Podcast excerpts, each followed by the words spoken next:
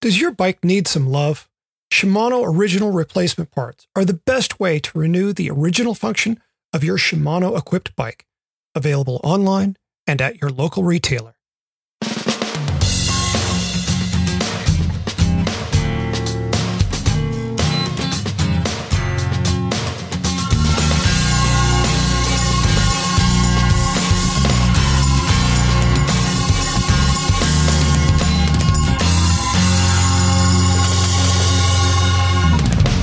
From Red Kite Prayer, this is The Paceline, the podcast on two wheels. I am Celine Yeager, and with me is my co-host Patrick Brady. Each week, we take a look at how cycling fits in our lives. What's happening, Patrick?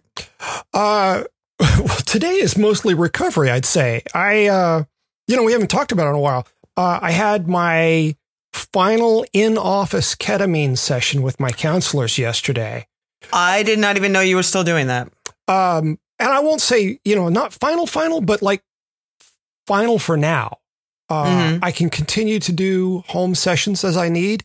Uh, but this was the last time I'm going to see them in their office for some time to come, you know, until I feel like, oh, I really need some help again. Uh, mm-hmm. It was really educational. I finally found out that, yes, you can go out too far. Uh, there's there's an orbit. There's a there's an orbit that's not quite as helpful as some of the others. Um, it got. Are you talking dosages? What mm-hmm. are you talking? Yeah, okay. dosage okay. level. Uh, they did this one in two parts. It uh, there was an initial kind of sizable injection, mm-hmm. and then twelve minutes later they followed up with another. And I was having a very, very rewarding, I'll call it, uh, series of interactions with people in my life that was I, I, uh, bringing certain peace. I don't want to say closure, but mm-hmm. but helping to to shape my affinity for those people. Um, and then I got the second injection, and because you dissociate from your body uh, in ketamine, I never mm-hmm. actually felt the injection. What I felt was an acceleration, like I'd been stuck in a Bugatti Veyron. I've heard people talk about that. Really? Uh, Joe Rogan, uh, yes, uh, the only person you'd ever hear talk about it is Joe Rogan, of course, but he um, he described as something almost exactly like that. I this is the first time I've ever had that happen. Uh, it, it yeah, it was just everything that was happening suddenly happened much, much faster, and hmm. I I suddenly got in some insight into previous sessions that I'd done where it just felt like I was moving through things too quickly, too quickly mm-hmm. to remember, too quickly to process. Mm-hmm. And I now recognize that as, oh, the dosage was just a little too high, but I couldn't quite tell that. Now I know mm-hmm. in the future, as I do sessions, I know that I'll want a lower dosage than I've been at recently. Anyway, all that aside, there are these forms that you fill out when you go in for an appointment. There's the Hamilton anxiety, whatever mm. measure, and a few others. And as I was going through and marking my state, you know, how are you, how's your sleep? Uh, how's mm-hmm. your anxiety level? All these things. I'm marking zeros. Like there, I'm not experiencing those symptoms at all in my life. Wow. Zeros. And I'm staring at the form. I actually took photos of them because I wanted to save them. I just, right. I couldn't believe how low my scores were. Best case scenario, what I wanted for myself beginning this process, I would not have dared dream of this. Wow. My life ain't perfect. It's not peaches and roses and diamonds, but N- nobody's is. I've traded up for a much better set of problems. Yeah. yeah. Yeah. Uh, and it's it's one of those things. I continue to be amazed that I hear from people reaching out to me, asking advice, asking more about my perspective on it, or just thanking me for inspiring them to go get help, which is, mm-hmm. uh, I don't think humbling try really gets at that, but it's it's been very gratifying, and it has filled me with a certain sense of responsibility. Mm. And the social contract that I never, ever saw coming. And so for all those who have realized some gain in their life as a result of me sharing something. Mm-hmm. Cheers to them. Golly. Uh, well, yeah, that's what, what's what we're all here for. I mean, I really believe that. I mean, I, I had somebody very out of the blue reach out to me today and, and say, could you give me a call? And, and I, this is not someone I ever talk on the phone with. I, I know him through bikes and bike racing. Uh, and he, uh, you know, he, he said he has heard uh, discussions on depression and, you know, seen me post about it too, often with reference to like our shows or whatever. And he's going through a super tough time. I mean, he, he doesn't want to get on his bike, and, you know, like a series of events have led him to be, it's definitely episodal. You know, it's definitely like a series of events had put him in a place he's never been. Uh-huh. And he keeps trying to rationalize himself out of it. You know, like, mm-hmm. like my life's not that bad. It's not as bad as that guy's. I mean, like, why don't I want to ride? I'm like, you are depressed, you know, and you, and I, and he just needed someone to tell him, like, treat it like you have the flu. You know, like sometimes it's, It's a physical manifestation that is what is what you know what you're going through in your life, and it's okay to go to your doctor and be like, "Dude, you know." And you can. I have plenty of friends who just get help for brief periods of time, mm-hmm. um, you know, and it's not the, it's the same as what you know. You needed a bigger plan because you've been dealing with a, a ser- you know, a more serious issue for a longer time. But there's it's all on a scale. It's all on a. Right. You know, there's a big umbrella. And, you know, some people do fine. Just get on some Paxil or get on something for a while, right? The boat. And then they're then they they can sail for a good bit, especially if it's been brought on by something, sure. you know, that you can pinpoint and go, OK, this has got me in a tailspin.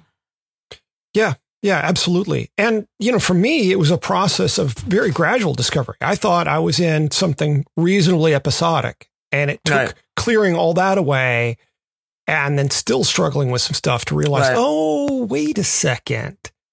The carpet has been stained my whole life. Well, and I, you know, I explained to him, I think the sinister part of depression is that you can is that your your brain is still functioning enough that you're you're trying to rationalize it. You know, mm-hmm. I mean, it's mm-hmm. a, it's a, such a strange thing. So just like. You know, like you wouldn't even hesitate if you were if if you had anything else, if you had that your insulin was off or anything, you know, like you wouldn't think twice.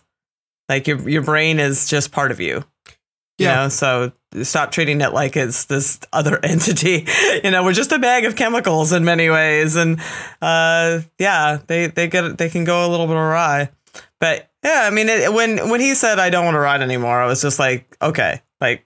If the bike is bringing you no joy and you don't want to get on your bike, that, you know. Yeah. Yeah. You may be stressed. You might have something. Yes. Yeah. So, yeah. Uh, wow. Yeah. So it, it was, it was good. It was nice to, I'm glad he reached out, and I'm glad that this kind of, you know, these, these conversations have tentacles, and they have very long tentacles. And, you know, I'm glad to have people pulled into the orbit. That's great. Of, yeah. That's yeah. really great. Yeah. So, cool. Wow. Yeah. Oh, so how are you?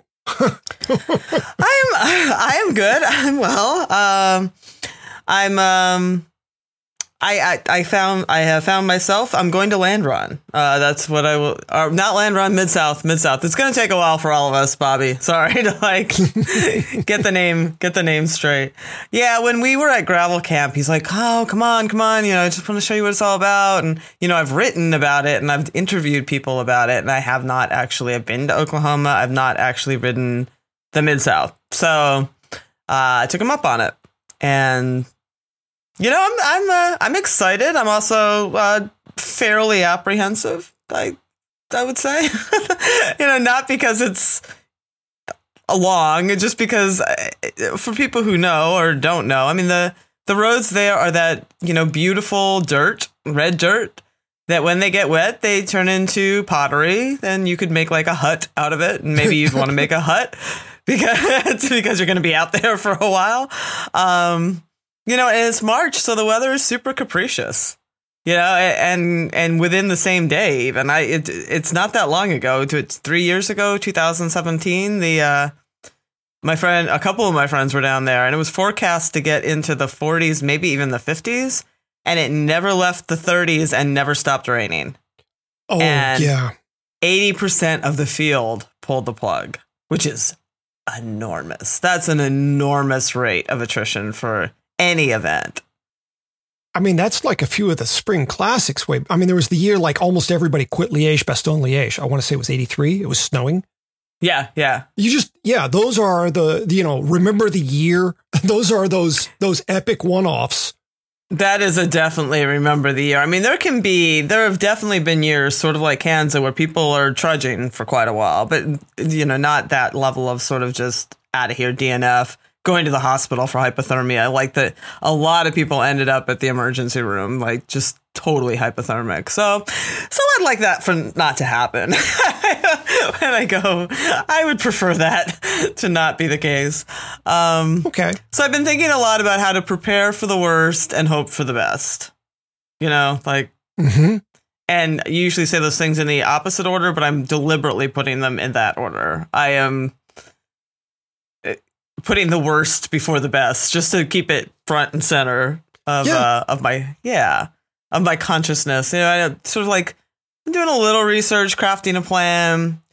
Uh, I'm going to definitely I'm going alone, which is always interesting to these things, you know. Um, yeah, I do that a fair amount. I go alone and sometimes it's cool. And sometimes I get down there and I'm like, oh, I'm really alone. You know, so I'm hoping that because there's being alone and then there's being going down and just finding a tribe that I didn't even know was going to be there.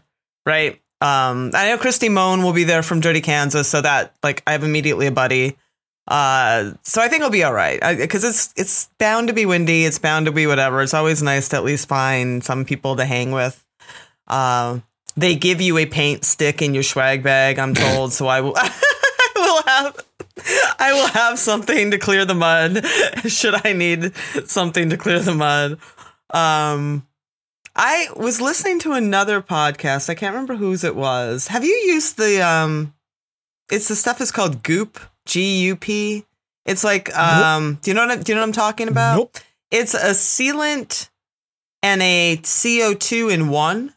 Oh, so yeah. So it shoots. It's kind of like a, ti- like a car tire thing where you shoot the stuff right into the tire mm-hmm. to inflate. And then hopefully whatever it is that isn't catching like seal, like it works best, obviously for smaller things, but mm-hmm. I might see if I can get my hands on that and practice. I don't usually have trouble, but I, I, I don't, the whole fixing flats thing is always in the back of my mind. And it takes me like twenty minutes on a good day. So I'm trying to like figure anything I can.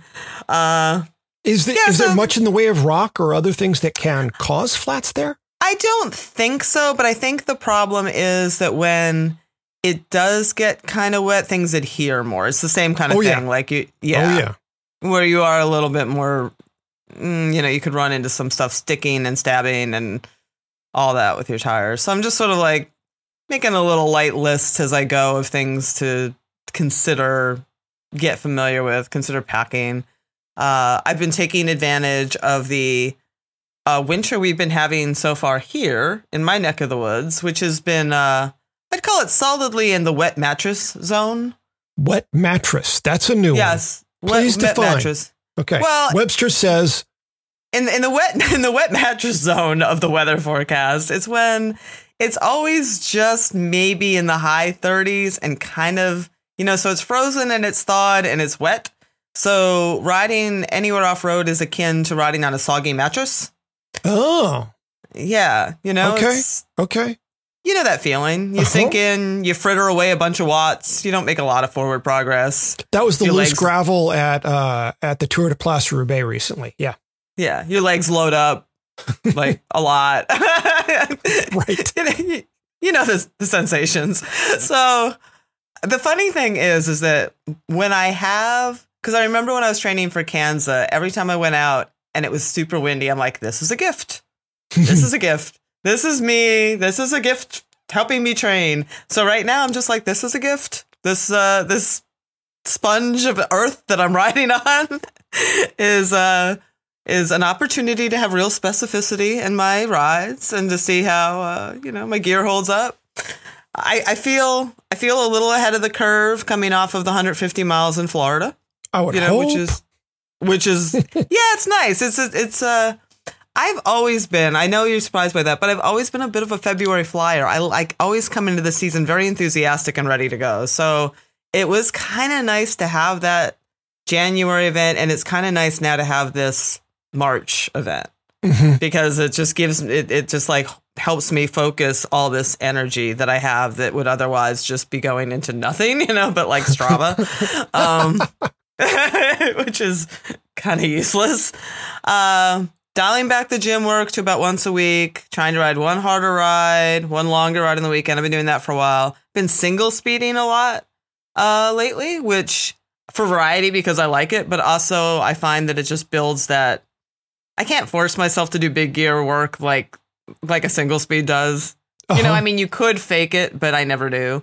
So uh, that's been that's been helpful. Going to really practice my nutrition because I, I have all these, like I talked about last week. I have this Tailwind stuff. I have this Morton stuff. I have all these new fangled, new generation liquid nutrition products that seem to work better than the previous generations for my belly mm-hmm. and are really super convenient to use. So I'm uh I'm dialing in those and all that I'm pretty confident about.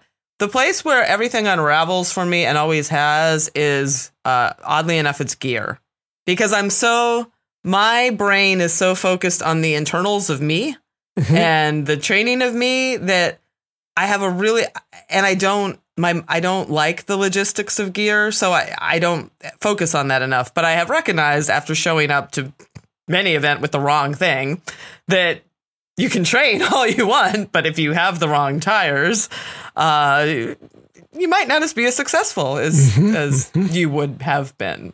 Yep, you'll you'll have your own day, but it won't be the day that maybe you were hoping for. Um, so I'm thinking about that. I'm I'm I'm trying to be better about it. Doing some research. You know, I know people who swap out their stuff for almost like any condition. They're like, oh, they look at the weather, they look at the course, and they're swapping tires. Sometimes they're swapping cassettes. They're swapping all kinds of stuff. I'm swapping nothing. It's you. Yeah, no, I'm, so, I'm one of those. Yeah.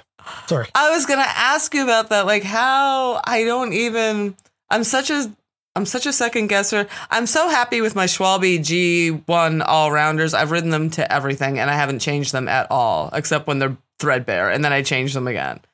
So I'll do a little more research, but I don't know. Like, wh- what is your approach? Like, what do you have a system? Well, I mean, you know me, I'm a total right brain creative. So, no, it's not systematic. It is considered and it may employ its own internal logic, but I'm not going to claim it's anything anyone else could follow. Oh, so, good. So. I'm reassuring Com- you now. Stop this conversation right now. So, like with Low Gap a couple weeks ago, I knew it was going to be wetty once muddy once we hit the dirt. And mm. so I just looked for. Remind me, was that mountain bike or a gravel bike? Gravel. Yeah. Okay. Yeah, it was a gravel event. And I knew that I needed clearance because it was going to be muddy. But yep. I also knew I needed knobs to get me through the mud. Yep. But I didn't want to give up tubeless. So right. the knobbiest cyclocross tires I had, I knew I wouldn't be able to run because they're for tubes. They're not tubeless. Hmm. Um, and I wasn't, I didn't find out that it was going to be muddy early enough to talk to any manufacturers and say, hey, send me your tubeless, knobbiest cyclocross tires and I'll be able to review them after this weekend. Right, there just right. wasn't enough time to make that call. So I looked around at all the different things I had, and I just found the tire that had what seemed to be the greatest space between the itty bitty knobs because it's a gravel mm-hmm. tire. And that nice was the, uh, that was the Explorer M S O, um, mm, from, good tire. yeah, from Donnelly. And mm-hmm. I, I've ridden that. I mean, I rode that tire at Dirty Kanza. I've ridden it all sorts of stuff. I love that tire. And, mm. uh, is it durable? Yeah. Yeah, mm-hmm. it is. Um, oh, wait, wait, wait. No, I did go with something smaller. thirty-five. The, oh, that's right. No, that tire had been on there, but because it was a forty, I needed to go with something smaller. I rode right. that. I rode the Explorer M S O. weekend before last at the Tour de Paris-Roubaix, I rode the Gravel King S K in the thirty-five millimeter width at low mm. gap because I wanted a narrower tire. And, you know, as long as it wasn't too muddy, I was doing okay. But once it really got slick, I remember at one point, I, half of each pedal stroke was a tire spin. Mm. And it doesn't get you very far. It's, it's slowish. It is slowish. Yes. And humbling. Yeah. But, you know, considering the tires that I had on hand, that's, that was kind of what seemed to be my best choice. And given everything that, that turned out, like the way I had clown shoes for a while from stomping around in mud, mm-hmm. I think that the thirty-five millimeter tire was better than the forty. So for you, I mean, I have some familiarity with that style of mud, the, the, with the red clay and mm-hmm. just how sticky it is.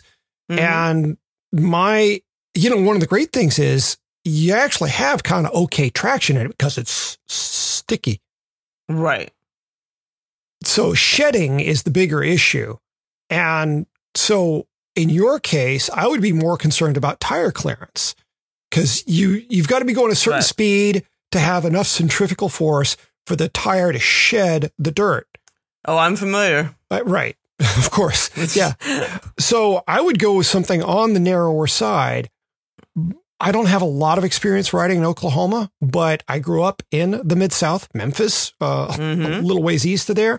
And while the mud tends to be a little different there, there's not a lot of rock in, in that sediment. Right. And so... Right. so- you can run crazy low pressures and not worry about flats. Mm-hmm. I I used to mountain bike with seven P S I in my tires. Holy crap. This is twenty-six by one point seven five. seven P S I. Tubes. Tubes. Yeah. I didn't arrive at that through any scientific I methodology. Speak. I just checked my pressure one day and thought, you know, they seem a little, a little soft. Maybe I should. And they were at seven, you know, and that was after wow. one, one stroke of the pump. That's crazy. Mm, maybe, maybe. Uh, but it did help with the limited traction I had there on the, uh, the Wolf River trails. Okay. I'm not advocating that for you. Let me back up. I'm not, I don't think I could ever do that by psychologically. Um, I will say, though, that you can run a much, much lower pressure in gravel tires than most folks think. I know. I know. And you have to get comfortable with that. I have I have such a hard time with the squirm. Right. I really struggle with it. Well, and that's probably, you know, where where your your pressure should be is just high enough to avoid squirm. The one problem is the faster you're going, the more, you know, the more force you've got, uh, the more energy stored in you and the bicycle. And you go into a turn, at some point you're going to get squirm, you know? Yeah. And, yeah. and so you got to give some thought to what are the highest speeds I'm going to hit. It's Oklahoma. It's not super, super hilly. You're not going to hit forty miles an hour on something, most likely. So you can go a little lower than you might say in Pennsylvania. Mm-hmm. Hmm. Yeah. H- have you ridden the G ones? Do you, are you familiar with the tires? I have. Uh, yeah, I've I've ridden them on a couple of review bikes, and it's a really, really nice tire. I can't come up with any significant reason for you not to run that unless that uh, unless the clearance between the tire and the frame is of some issue. Right. Right. Yeah, I mean, I don't think it would be. I, I there's a lot of clearance on my on my upper. I mean, there's a lot. If if I if I pack up, I'm going to pack up on anything, quite frankly, because you know there'll be small rodents in there and everything. Like it, it, it, there's a lot of there's a lot of clearance. Yeah. So yeah, it's just things to think about. This is the stuff that is this is the stuff that is definitely harder for me to uh, to wrap my head around. And I have said many times, and I think I'm just gonna I'm just gonna spearhead it myself because we've been talking about having a gravel camp. That I think a big service at a gravel camp would be to have an Envy and have a bunch of tires and let people. I think I've said this before, like let people run different treads, run different t- pressures, and just see what it feels like. Absolutely. Yeah, it's it's a big, it's a really untapped thing for most people. I believe that very firmly. And if you can find, you know, some different, not so much terrain, but some different surfaces to ride mm-hmm, on, so that mm-hmm, you feel it mm-hmm. on looser gravel, on hard totally. Pack, on, it's yeah. not that hard to do. I mean, you can find a stretch of road that has all that stuff mm-hmm. pretty easily. Um, yeah. No, I think I think that's a pretty terrific idea. Yeah, because yeah, most I, I most people aren't optimized there. I'm I'm convinced of it. I, I totally agree. I, it's funny. I mean, I'll see I'll see like the Bay Area roadies at a, a Grasshopper, and you know you you see some dirt on jerseys from time to time, and I've. I've more than one occasion I've overheard conversations where they're like, I, I only ran sixty P S I in my tires. It's like, mm, yeah, yep. okay. Uh, we, we might want to talk about that. Yeah. You still see that. Yeah. Mm-hmm. You still see that at quite a, quite a few things. I'm like, that might be a little high. like, yeah.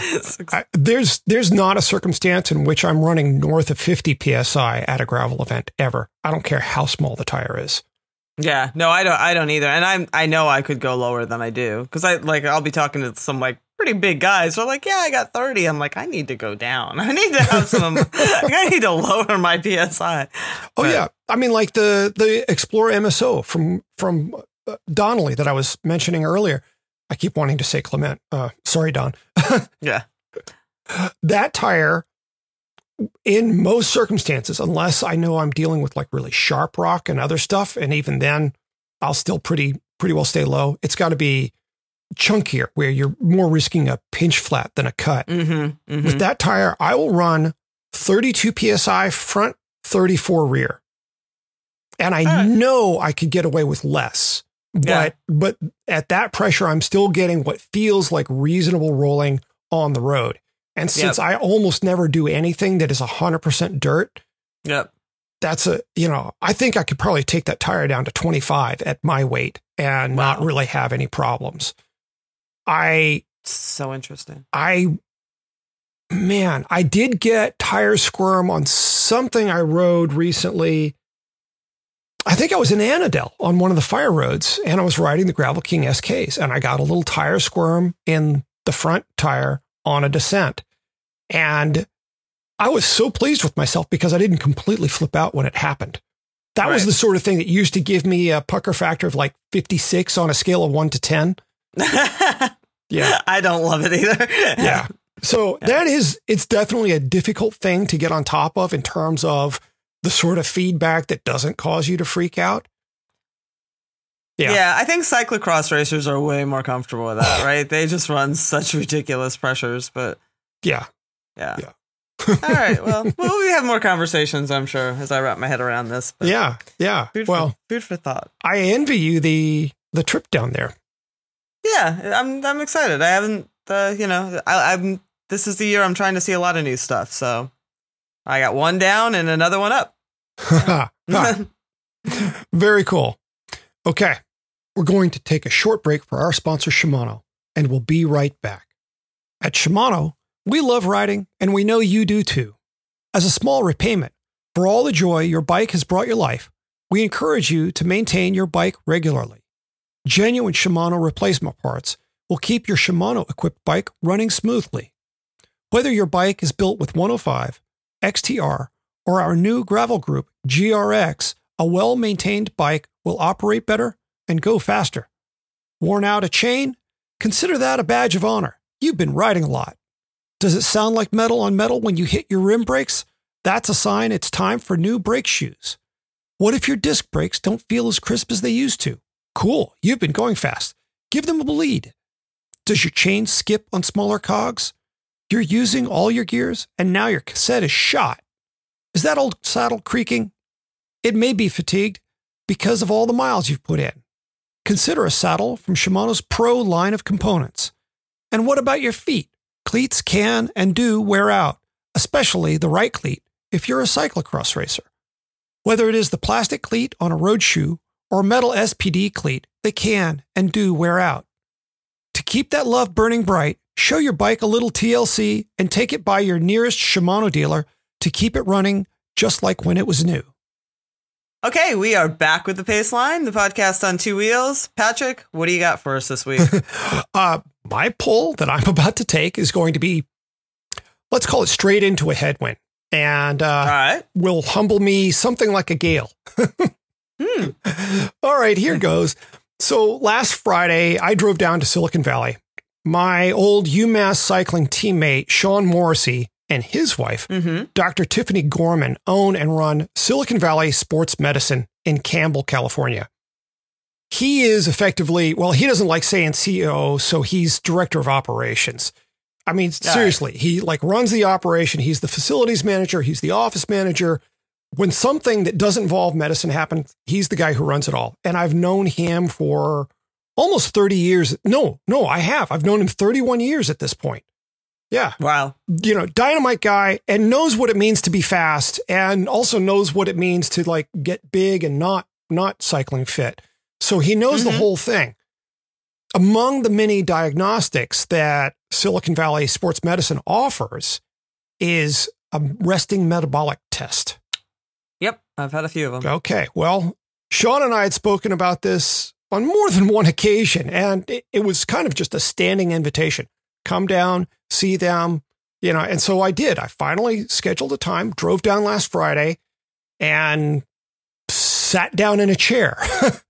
I mean, it it's simple enough, right? The test, recline in a chair, put a mouthpiece in your mouth. The mouthpiece is connected to a hose that runs to an analyzer, and then that sends data to a P C that spits out a report. So it's analyzing expelled gases. You could probably mm-hmm. tell us more about what it's analyzing in terms of percentage of carbon dioxide and whatever else. Yeah, I mean, it's that is it, it won't bring anything to the table, though. I mean, it really is just seeing how, how what your metabolic rate is based on like how much oxygen you're taking in and burning and you know what C O two you're putting out. It's, it's pretty simple. Okay. So it takes between ten and twenty minutes, I'm told, generally. It was seventeen for me. I don't know. Maybe there was something funky about my breathing. After the test was complete, I, you know, they print out the sheet. I'm given my results. Uh, and that included my absolute resting metabolic rate. This is mm-hmm. the number of calories I burn if I chose to stay in bed all day. Then there was yep, the second just number. Just to stay alive. Yes. Then there's mm-hmm. the second number, which represents how many calories I burn in a typical day with no exercise, just moving about, doing my business. And then there was a third number that represents how many calories I'd burn in a typical day with exercise. But this quote unquote exercise is like a long walk at best. Nothing mm-hmm. like what I'd burn in a two or three hour ride. Now, did, do you know if they're if they're. If they're giving you those numbers based on formulas? It sounds like it almost must be a formula in the system. It's got to be some sort of formula. It's just like, yeah. It's a percentage, because there's a Harris-Benedict equation that just figures all that. Like it's a certain percentage, you know, higher based off of so much activity, based off of whatever. So it's the only way I think that they could possibly give that. It's an it's an estimation with a formula. But anyway, go ahead. Um. Well, here here's the audience participation point. Uh, oh, okay. Would you care to guess what my number was for my basal metabolic rate, the stay alive number? Um, not knowing your body composition is hard, because body composition affects that. Body composition affects it. Genetics affects it. Age affects it. So many different things affect it. Uh, I've had it done, and it was around nineteen hundred. So I would guess you're probably somewhere in that ballpark. two thousand calories. No. Yeah, that's a that's that's a healthy meta, resting metabolic rate. Uh, it was news to me, like like shocking. So yeah, that's before I even get out of bed. Yep. Here's the thing: I've been operating with the belief that my daily need, given age, loss of muscle mass, you know, the mm-hmm. fact that there's not a whole lot of Patrick, I've been operating with the belief that my need was for about fifteen hundred calories a day.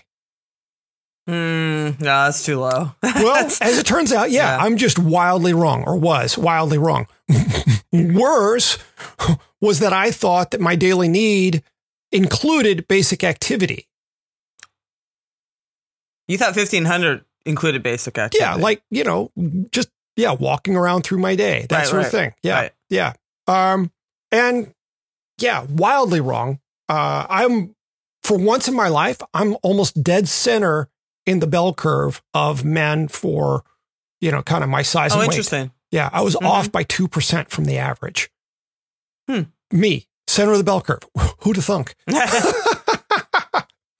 But considering I've been trying to lean out for quite some time because my body composition is north of fifteen percent fat, I've been trying to figure out why that hasn't been happening. Aside from the fact that I won't completely give up alcohol. I'll probably do it again for a few weeks coming up sometime soon. But man, wine. Come on, wine. Good beer. And Kurt, life is life is short. Yeah. So, but I, you know, a little less Patrick wouldn't hurt. Um, but it turns out that anytime my calorie count goes low enough for me to actually lose weight, I'm mostly just catabolic. Yep. And that's not productive. Oh, well, I'm picking up on that now. So uh, this is where I have to admit, you know, here I am, this host of a podcast about cycling, and I'm embarrassed to say that I have no idea what's going on with my own diet. Yeah, but it's not about physiology, right? I mean, you could you could tell me yaw angles or some such crap, but like, I, you know, I, I, it's that those are these are different things.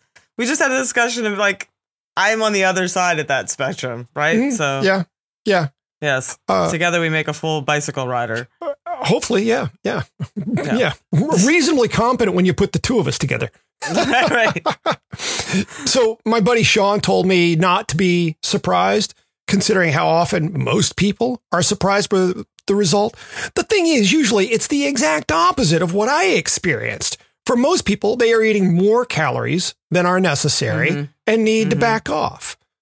I did a little research and learned that ninety-six percent of the population falls between sixteen hundred eighty calories and twenty-three twenty calories per day in terms of their need with basic activity. Okay. Uh, that's mm-hmm. before basic activity. Okay. Okay. Okay. That's a range of a bit more than five hundred calories. And if you noticed, two thousand calories is right about the sweet spot between the two for an average human being. So it also begs the question of how did I come up with a number that was so far off? What did I read in my past that made me think something that convinced me that I only need seventy-five percent of the calories that I actually need?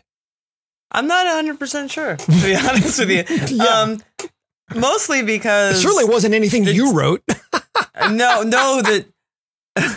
Or a, or a food label. I mean, most of the, the the labeling is based off of a two thousand calorie day need. And that's based off of a one hundred fifty pound man, honestly. Which is right um, about what I am. Um, yeah. Moving right along. So, well, no, that's fine. I'm not trying to make you feel dense. That's yeah. not my that's not my point. I understand. Like it's but it's easy. Who knows? You could have read anything and that just stuck into your head. And that's it's not it's not unreasonable. My I think my larger question, I have calories are I wish we'd I wish we'd discover something else, but that's all we've got because calories are so problematic. Mm-hmm. Um It's not a one size fits all. A calorie is not a calorie. It's not a calorie. Well, it, okay, exactly. And it's so hard. You know, I mean, they're they're trying, but but the message is just too complicated to make simple. You know, like when you eat protein, it raises your thermic effect of food. So you're you're burning off calories that you take. You know, if you eat two hundred, you've, you're burning off a certain percentage of those just to digest it. Mm-hmm. You know, so you're not actually getting those calories. You know, the opposite is true of very easily to digest thing. If you eat a Twinkie, you're getting all those calories, right? None of them are going anywhere else.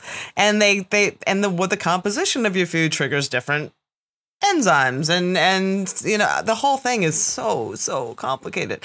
But do you do you count calories? I mean, have you been actually I you you know, you have this misconception, that's one thing. Mm-hmm. But what what actions has it led you to take is another. Well, there was a time a few years ago where I kind of hit what I thought was uh, a working model for my diet, we'll call it. You know, okay. stick stick within this and you'll kind of maintain. It's it's right. enough for you to go. And I was wrong. Okay, let's just let's get in front of this. Whatever that thing was, I was wrong. And mm-hmm. So now I went and reloaded the Under Armour My Fitness Pal which is, mm-hmm. uh, that was part of what was Map My Fitness while it was mm-hmm. still mm-hmm. Map My Fitness. Now it's Under Armour.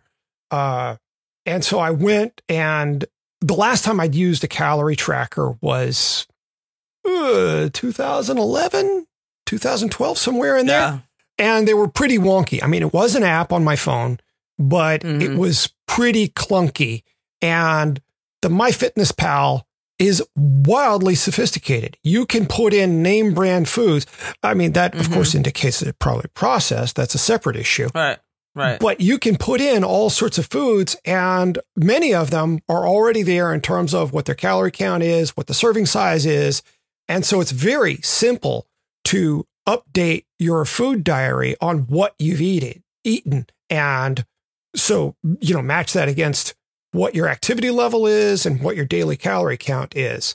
And so I began doing that this week and quickly realized that, you know, yeah, just two glasses of wine really can completely throw off any sort of target for calories. Hmm. I mean, it, I knew that. I knew that. But to see it in black and white once again, it's like, yeah, well, that's why you're not really losing any weight. And also why you've progressively lost strength over the last, say, five years. Probably longer. Well, I don't know that that's the wine's fault. I oh, mean, you have... No, but but being being chronically catabolic in my diet. Oh, right, right, right. But, I mean, also, when you get fifty, especially, anywhere, you know, for some, everyone loses muscle at a different rate. Almost everybody starts by forty, by fifty. That that process accelerates quite a bit. Um, and it's, uh, have you strength trained? So I'm working on my schedule to figure out when I can start hitting the exercise room here at our complex. I think you could see you you might be able to not get as hung up about like having a wine or whatever if like you go back into the gym. Like it, yeah. Um, putting getting muscle. Maintaining muscle, all of that is uh, is is super important for this whole meta- metabolic process. Yeah, sure. Well, so I actually listened to your polls, and it's been something that's uh, on my mind, and just trying to figure out where in my day I can make that fit. Totally get it. Yeah, totally get it. But it, uh, I'll revisit this this little thing in a bit. But yes, I actually listened to your polls, and so I've. I've been looking at, you know, where I see you. You look like you're listening. Just... My eyes weren't closed. um, yeah. So, I mean, I have, I have a way to do this, you know, and I've been looking at some different things about, well, if I narrow it down to what I can get done in, you know, a half an hour, forty-five minutes. It, that's honest to God, all you need. I think the biggest problem The biggest problem, and I've said this a million times, and I'm just going to keep drilling it in. It really doesn't take that much to make strength. Like the, the research is incredibly conclusive that even one set of exercises helps. But like the fitness industry can't profit off of that. And I'm part of it. So like when you go to a gym, that that person can't give you a fifteen minute, like it, you'll feel like you haven't paid for anything. Right. And I believe there's a really big problem there. I re- I always have. Like, you really, you don't need to be there for an hour, hour. You really don't. Like, yes, you should warm up. That's legit. There's things you should do that, that do take a little time, you know, going into it. But you do not need more than a handful of exercises done a handful of times. That is one hundred percent true. I can't, I can't fault the fitness industry for wanting health clubs to become a lifestyle center. A place, oh, yeah, a place no. of culture that draws people in and keeps them there. I I can't either. You know, I mean, talk to me about downsides to that, right? There's, you know, what's the harm in having people spend an hour? Well, because of, people feel like they have to, right? That that that that's a barrier. It's not so much the people who are already in mm-hmm. and like are enjoying the whatever. Yeah, it's the it's the barrier of it it. If I can't do this, I might as well do nothing. You know, there's a lot of that. If I, it, it's not worth it if I, if I can only do, and that is so not true with strength. Like if it might be true with like building a base of fitness, you know, mm-hmm. it does take more time for sure to build those capillary beds, to do all that stuff. That is an investment of time that there's hard, it's hard to shortcut it.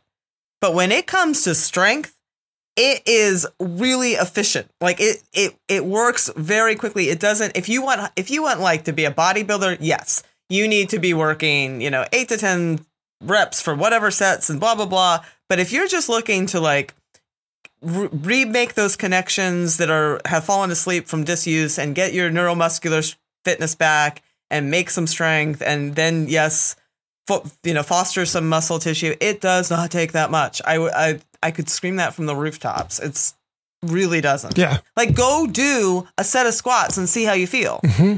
Do you know what I mean? It's like you've done something. Your muscles know you've done something. Right. Like it doesn't, it really doesn't take that much. Yeah. Yeah. So like I said, I'm, I'm figuring it out. I, I might start trying to do it before my boys actually get up in the morning. I've been rising pretty early and it's, that is yeah. the best time before. I mean, it's, it's getting out of bed's the hardest part mm-hmm. of that. Right. Mm-hmm.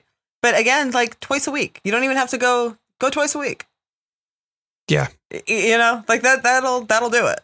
Yeah. So it's, uh, it's on, it's one of the top items on my to-do list is figuring yeah, that, yeah. No, that I think out in my schedule. For what you're talking about, you will see rewards there much more quicker than sitting there with, with your geeky apps and trying to, you know. Trying to track all that stuff. Just get into the gym. yeah, yeah, fair enough. Yeah. It's it was a really welcome wake up call. Yeah, I mean, no, it's a good thing. I mean, it's, it's uh, that stuff is always interesting. I uh, I did one of those in a bod pod, which is the whole thing. Oh. You know, like yeah, where you just pretty much sit in skivvies and a and a swim cap and. It's, it just captures like every, it gives you everything. It gives you your body composition and your metabolic rate and all the, the whole thing. That was, it was super interesting, but wow. Yeah. I'm curious though, when you did that, the resulting data that you had, it was only a refinement to what you basically already knew about yourself based on your previous knowledge, correct? Yes. Yeah.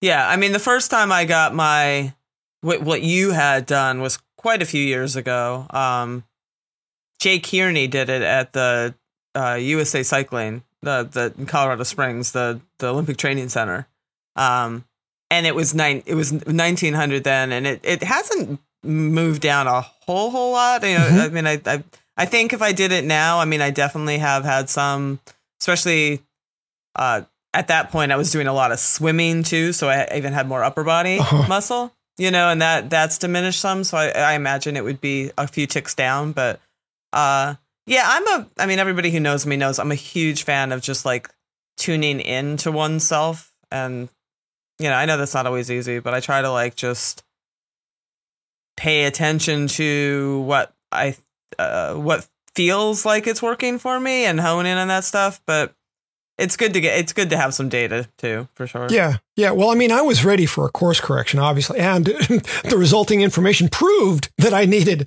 right. the course correction. Right. Yeah. No, that's cool. Yeah. Yeah. It was super educational. I was also amazed because, I mean, there was another woman there in her fifties who got hers done and her metabolism was way off. She was, I want to say it was the bottom twenty-fifth percentile. Her basic need was one thousand three hundred sixty calories. I was going to guess that when you said it was low, I was going to guess one thousand three hundred. And that's just such a bummer. It's just, I feel bad for her. You know, but some of that is, some of that is genetic. I mean, some of that is just, you know, there's so many things that go into that, but yeah, you don't have a whole lot of leeway um, when you're, when your metabolic rate is that low. Yeah. Well, I mean, the thing was, it, it proved to me that It's a, it can be a really useful piece of information to get. So yeah. Yeah. Yeah. Cool. Yeah. Alrighty. Oh, Paceline picks. Sure. Um, mine is just, I'm not sure it was a pick. Maybe it's a pick. Just something that was on my mind. And I thought it would, it would, I've been reading a One-Way Ticket. What is that? Have you, are you, nope. It is, uh, Jonathan Voder's oh, uh-huh. memoir that has come out. Um, That's not the whole title. It's like One-Way Ticket, Nine Lives on Two Wheels. Oh, uh, is the whole, because it was based off. You ever read that? Um, he wrote a column in Vela News many moons ago, I, before he came fully clean. Mm-hmm. But very much, if you read between any of the lines, and it did not take much reading between the lines. I mean, it, it was definitely a confessional of sorts, mm-hmm. and basically said, "See you in hell." You know, it's like a one-way ticket for every. It was it was a it was a pretty rough read. Um, so I was kind of interested. I, I you know I know people have various opinions of, of him and whatnot. And I don't I don't have any personal experience with him, but I've always sort of found him an interesting character. I yeah. mean, he's definitely quirky. You know, he definitely has beat, walks to his own drummer kind of thing. Uh, so I was, I was interested to pick it up. And it's it's funny. It's very, in many ways, it's a very predictable story. You know, it's the wide-eyed, innocent boy that goes gets into the sport, goes to Europe, gets the whatever awakening you want to call it, yep. you know, The, the frog goes into the water, the water slowly heats up, then then the frog is in the soup with everybody else. I mean, it's, it becomes very, it follows that. It's interesting. I am finding it interesting to to hear his, because every, you know, everyone has their own truth, so to speak, in, in what happened. You know, so I've read Tyler's book. I've read all the, uh, pretty much everyone else's books. Um, so it's interesting to get his point of view. It's, it becomes more interesting even when it delves into um, the Garmin stuff, the slipstream stuff, him running the team. Uh-huh. You know, I think that's, I think that alone almost makes it worth a read, because we don't get much of that in the in the daily in the daily media fodder. Yeah, you know, I mean, we we yeah. I mean, certainly that's like the, that's what I would find interesting, because there are a lot of accounts of riders dealing with him and how much yes. they really disliked dealing with him. They liked him immensely yes. as a guy, and then when it came time yeah. for the negotiations, they wanted to kill him. Uh, yeah, you, you hear quite a bit of that. Yeah. yeah. And um, so I would love to read his side of it. Uh, he's a thoughtful guy, you know, he, yes, very he cerebral. Uh, I've interviewed him a few different times. I enjoy him oh, immensely, yeah. but I am aware that he can be aloof in a way that cats aspire to. You know, it's a thing. It's definitely a thing. Uh, I've I've heard his sponsors comment on it, you know, and that's probably not somebody you want commenting on how aloof you are. Right, right. So I, well, cool. I'm I'm interested to check the book out now. Yeah, no, yeah, I think you should definitely pick I'm, it up. I think it, I could see myself yeah. like reading the first two or three chapters, then skipping a few in the middle. But it's it's it's energy. I I don't think you would. I, I it's it's just uh, you know, seeing through his lens is interesting, just because for for whatever it's worth, it's it's it is fully his story. You know, he was kind of an outcast runt. You know, like yep. small guy, just never. You know, just it it's interesting. You know, his family life was was interesting. Like I, that it's a that whole the first half of the book goes very quickly, because it's a it's. It's like a sweet box of white wine. Like it's just a very, I think it just goes down very quickly. Um, but, and then it gets a little darker, you know, but it's, uh, yeah, I think I, I'd be interested to see your thoughts once you, you would read it in, in two nights. I mean, it, it's very quick. Hmm. Okay. Yeah. Well, I got to see if I can get to it then. Yeah. So, uh, before we get to my pick, mm-hmm.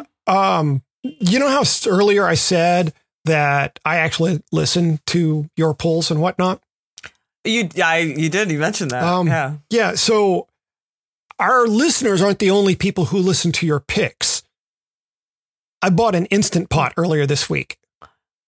Oh, good for you. And have you used it? I have. I have. Uh, I made a Frankenmeal the, the night I brought it home. Um, I love Frankenmeals. I, what did you do? Uh, rice, beans, chicken, tomato sauce. There were four things that I thought I could get in my boys and uh-huh. would be healthy for me too. Yep. Which is a, that Venn diagram has a very small circle in the middle.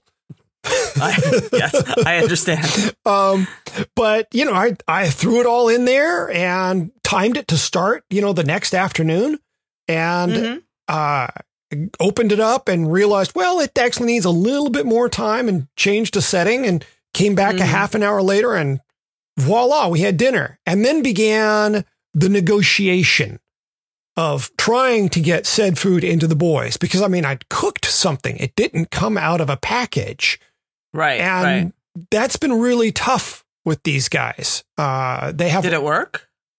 Well, okay. Now the funny thing is, my oldest does really like vegetables and fruit. And the only thing he wanted for dinner that night was corn on the cob. That's the dinner he wanted, corn on the cob. And I said, well, your choices are you can go to the bathroom and brush your teeth and get ready for bed, or you can eat this food that I made. Those are your choices. What do you choose? I want corn on the cob. That's not one of the, the choice. choices. Finally, after, I don't know, twenty minutes of negotiating, I said, okay, how about this? You eat a small bowl of what I made, mm-hmm. and I'll let you have some corn on the cob. Because suddenly I've realized, oh, that's an even better meal than just what I made. Right, right. Uh, and it was like, very, it was a very subdued, low energy nod, but it was a nod. That's all right. So I go and I get him a bowl, and then my six-year-old comes over, and he said, you know, is something like, is what Philip's having good?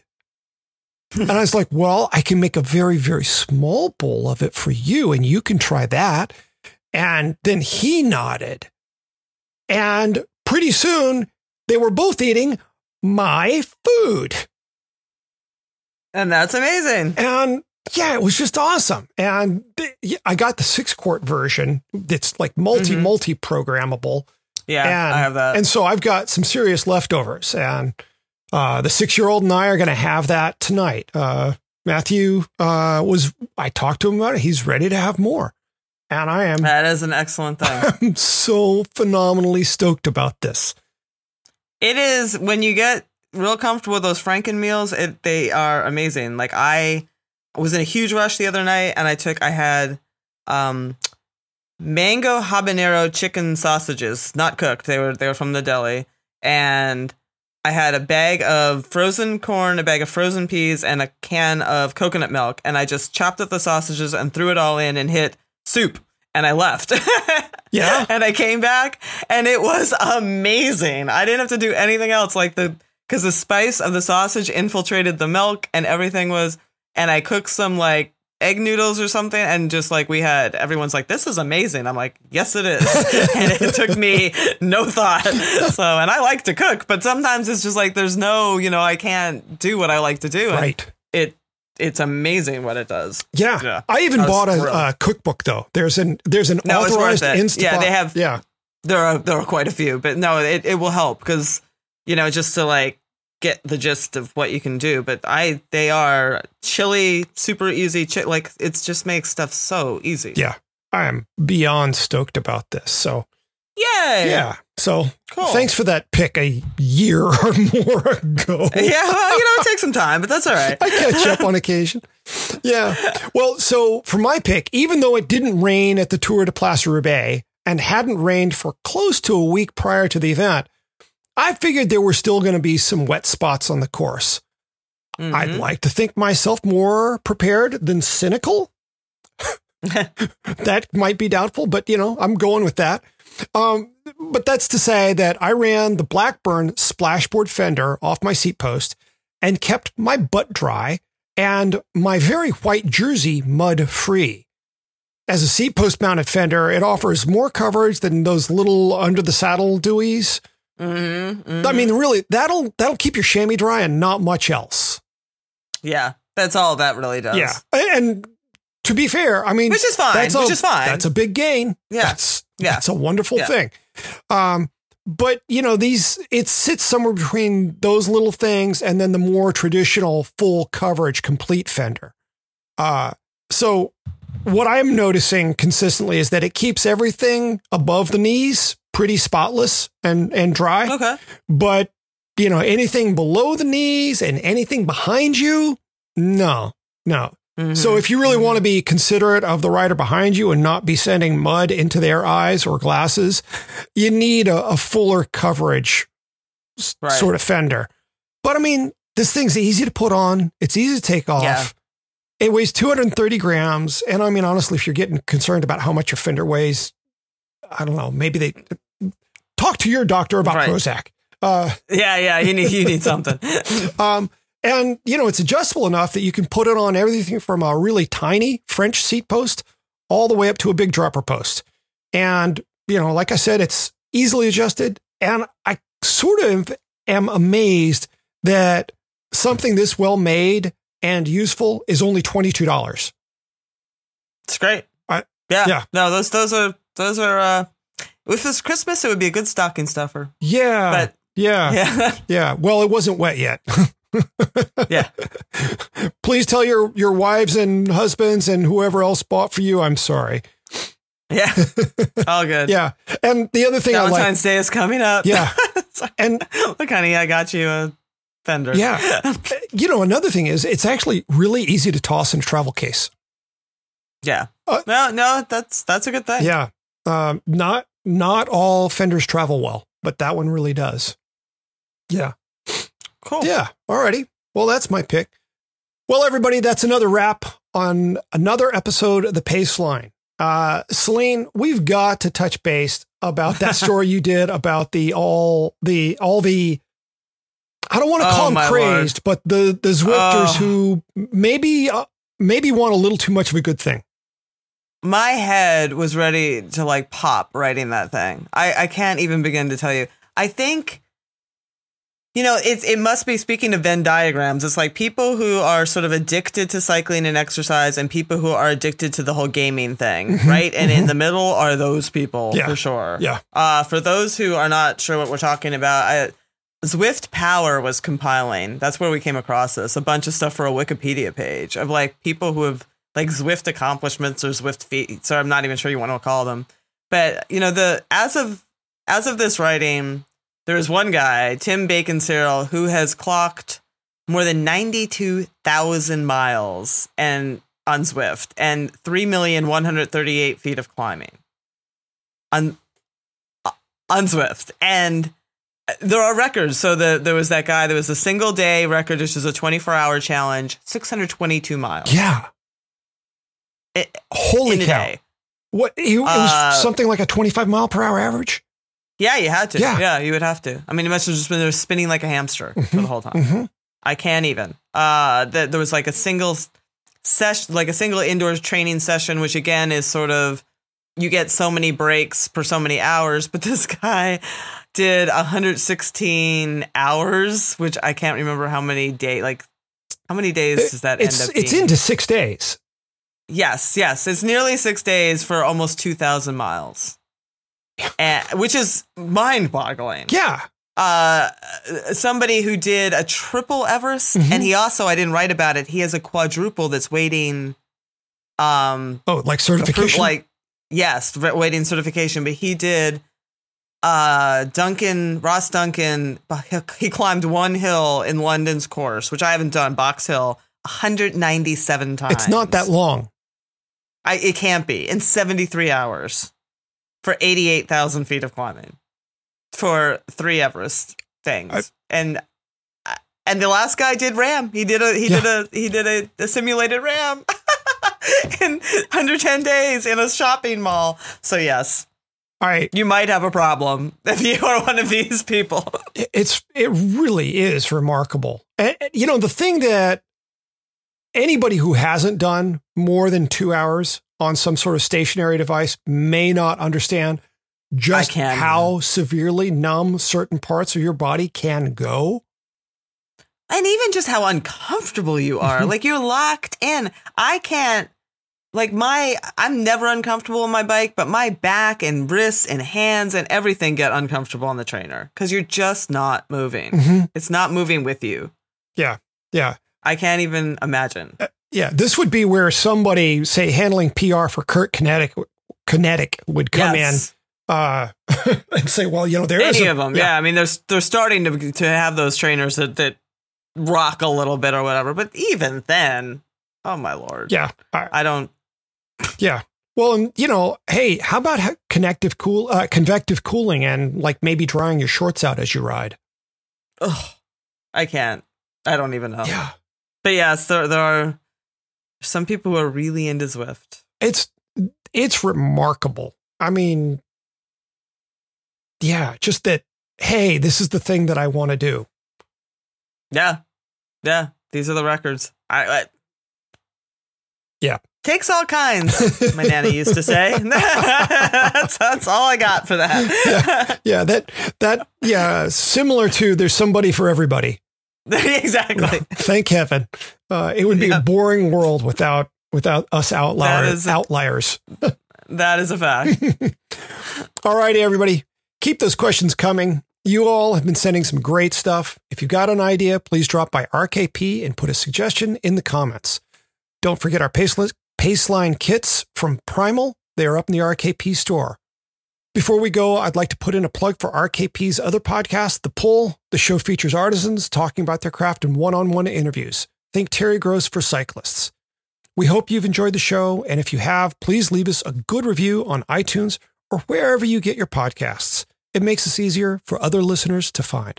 Until next week, I'm Patrick Brady with Celine Yeager. Thanks for listening to The Paceline.